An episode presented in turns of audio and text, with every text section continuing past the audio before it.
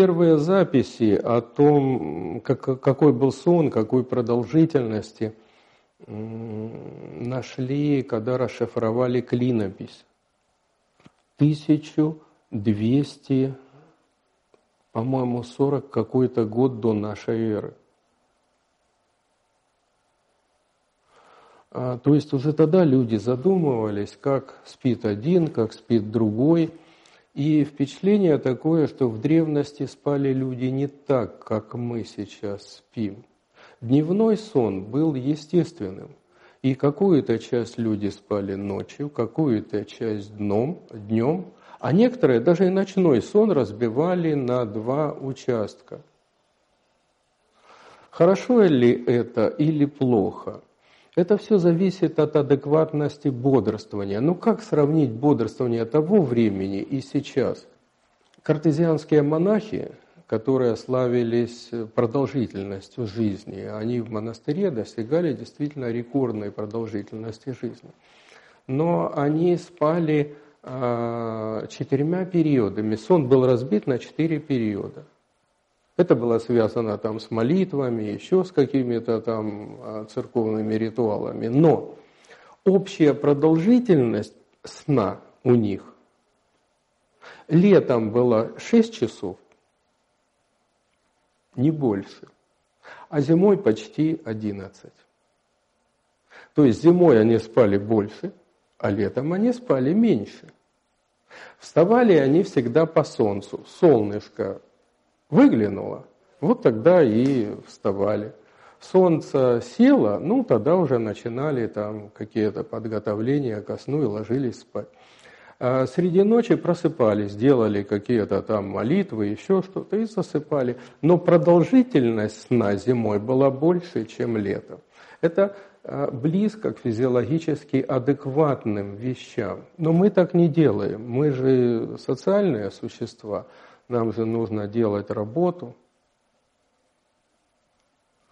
А физиологически для организма наиболее как бы правильно просыпаться с рассветом солнца. Поэтому по-хорошему не время надо менять, а период начала работы и продолжительность работы. Ну, кто возьмет на себя вот эти трудности? Поэтому проще время изменить, а вы как-то приспособитесь к ним. А, любое изменение времени отражается в организме, и хвосты тянутся до двух недель. Причем у молодых это происходит быстрее адаптация, у стариков и тех, кто болеет, дольше адаптация. И всегда это затрагивает биохимию. То есть это все не проходит бесследно. Поэтому, кто знает, может придет время, и мы вернемся к э, методикам спать днем, спать ночью, менять продолжительность э, в зимний или летний период. Вот видите, монахи нашли для себя алгоритм, ему следовали, и как бы налицо большая продолжительность жизни.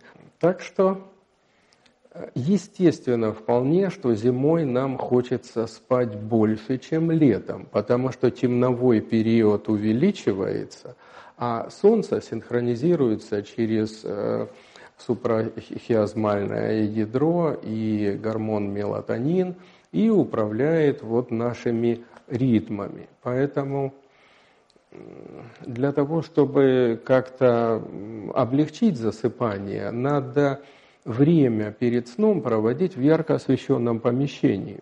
И тогда переход от света к темноте, он как бы сразу запустит механизмы сна, и вы перейдете.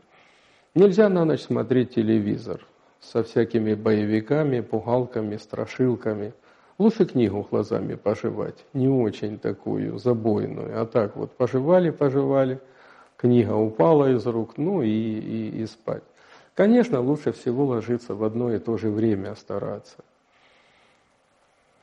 Если бы это всегда удавалось. А, ну и у сна должен быть свой ритуал. Вы видели а, кошку, которая бы брякнулась мгновенно, лапы подложила под голову и тут же захрапела? Нет.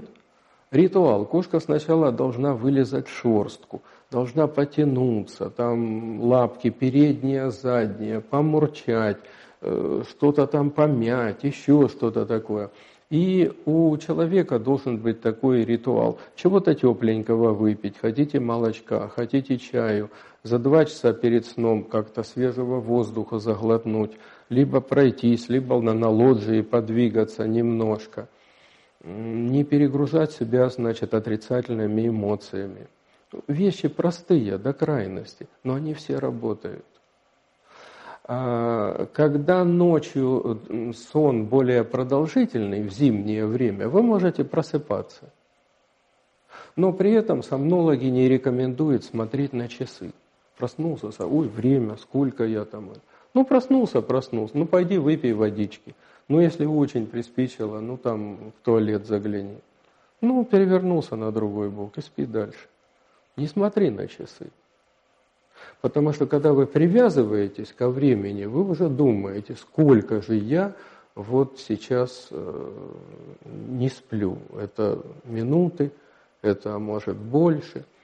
Э, к нам иной раз обращаются пациенты, которые говорят, профессор, вы знаете, я совсем не сплю. Вот уже 10 лет я не сплю вообще. Я говорю, что ни минуты? Нет. Ну, давайте посмотрим. Только мы для этого наложим для на вас датчики сенсоры – и вы погрузитесь э, в сон или постараетесь уснуть. И вот оказывается, этот человек спит, но спит по-другому, не так, как мы. То есть есть период, когда он проваливается 2-3 часа и больше, и спит действительно глубоким сном. А остальные э, потребности во сне он набирает по кусочку, какими-то кусочками. Но те периоды, когда он э, не совсем спит – они почему-то у него откладываются в памяти, именно их он запоминает. А те периоды, когда он спит, они из памяти уходят. И он говорит, я же всю ночь не спал. Говорю, давайте посмотрим на видеомониторе. Вот смотрите, это вы спите, вот ваши ковылюшки, дельта-волны. Вот вы спите так глубоко, что даже рот приоткрыт, слюнка вытекает на подушку, вы так сладко посапываете. Так это я. Я говорю, да. Так я сплю, да. Господи, все, я, я спокоен, я теперь, а то я думал, я какой-то э, урод, что ли, а тебе я сплю, все, тогда все, больше мне ничего не надо. И человек идет и спит спокойно.